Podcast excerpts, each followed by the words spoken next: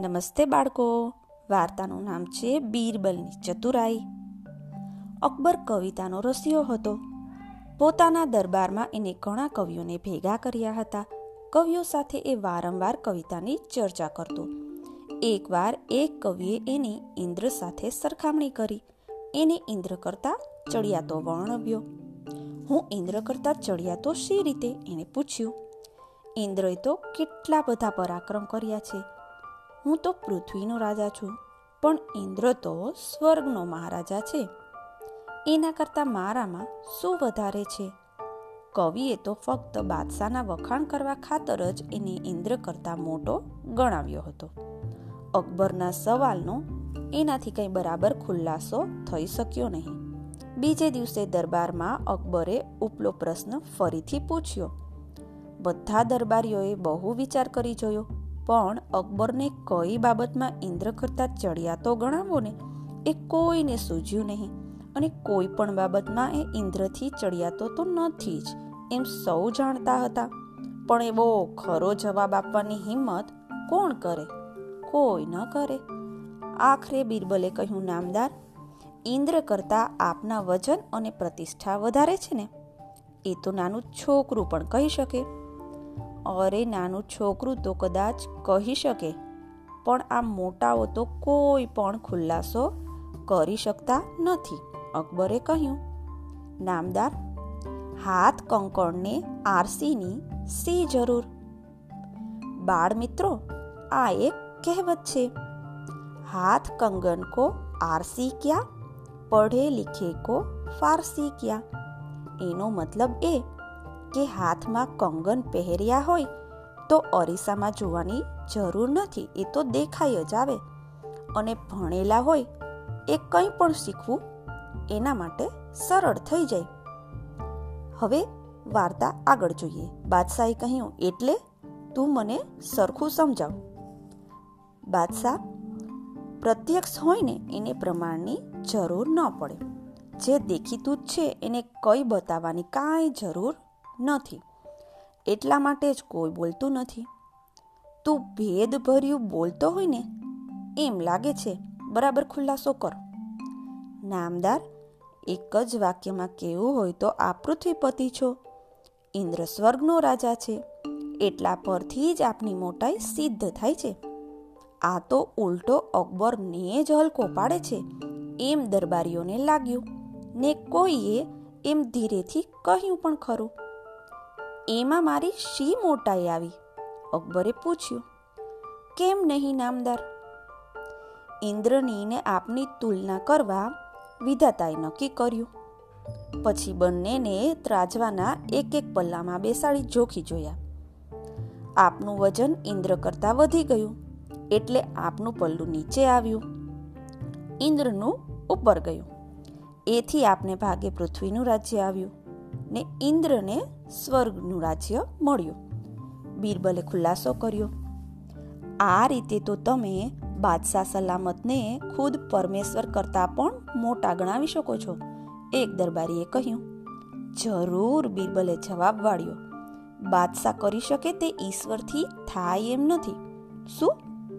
તારી અક્કલ ઘાસ ચરવા ગઈ છે કે શું? બાદશાહે નવાઈ પામતા પૂછ્યું. નામદાર ચરવા ગઈ હતી. તે હવે ચરીને પાછી ફરી છે ને ચારો સારો મળવાથી એની તંદુરસ્તી વધી ગઈ છે. બીરબલે ઠંડે કલેજે જવાબ આપ્યો. તું શું એમ કહેવા માંગે છે કે એવું કોઈ કામ છે? જે હું કરી શકું છું ને પરમેશ્વર ન કરી શકે. બાદશાહે પૂછ્યું. હા, નામદાર, હું એ જ કહેવા માંગુ છું. ઈશ્વર ન કરી શકે એવું કોઈ કામ જ નથી. એક દરબારીએ મોટેથી કહ્યું, છે, બીરબલે કહ્યું. કદાચ કોઈ દુષ્ટ કામ હશે, બીજા દરબારીએ કહ્યું, એટલે તમે એમ કહેવા માંગો છો કે આપણા બાદશાહ સલામત દુષ્ટ કામ કરે છે? બીરબલે દરબારીને પ્રશ્ન કર્યો, ના ના ના, એમ નહીં. હું તો ઈશ્વરના સંબંધમાં કહેતો હતો.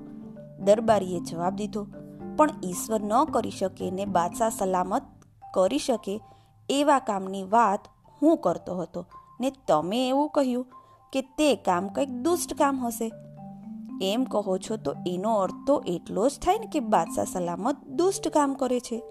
દરબારીએ પોતાનો કહેવાનો આવો અર્થ થતો જોઈ વિલો પડી ગયો ને હાથ જોડી અકબરને સંબોધી બોલ્યો, ખુદાવંત, મારા મનમાં આવો કોઈ અર્થ ન હતો. હું તો સાધારણ અર્થમાં જ બોલ્યો હતો. એનો આવો અર્થ પણ થઈ શકે એમ મારી કલ્પનામાંય ન હતો. નહીં તો હું બોલત જ નહીં. હશે, કંઈ નહીં, અકબરે કહ્યું. મને ખોટું નથી લાગ્યું. પણ બીરબલ તું વાતને વગર કારણે લંબાવ્યા કરવાને બદલે તરત જ કહી દેને કે કહેવા શું માંગે છે. બાદશાહ, આપ ધારો, તો ગુનેગારને દેશ પાર કરવાની સજા ફરમાવી શકો છો. બોલો, ફરમાવી શકો છો કે નહીં?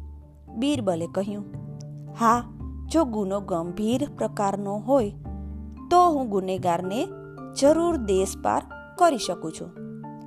નામદાર, ઈશ્વર એવી સજા કરી શકે એમ નથી. બીરબલે કહ્યું, કેમ ન કરી શકે?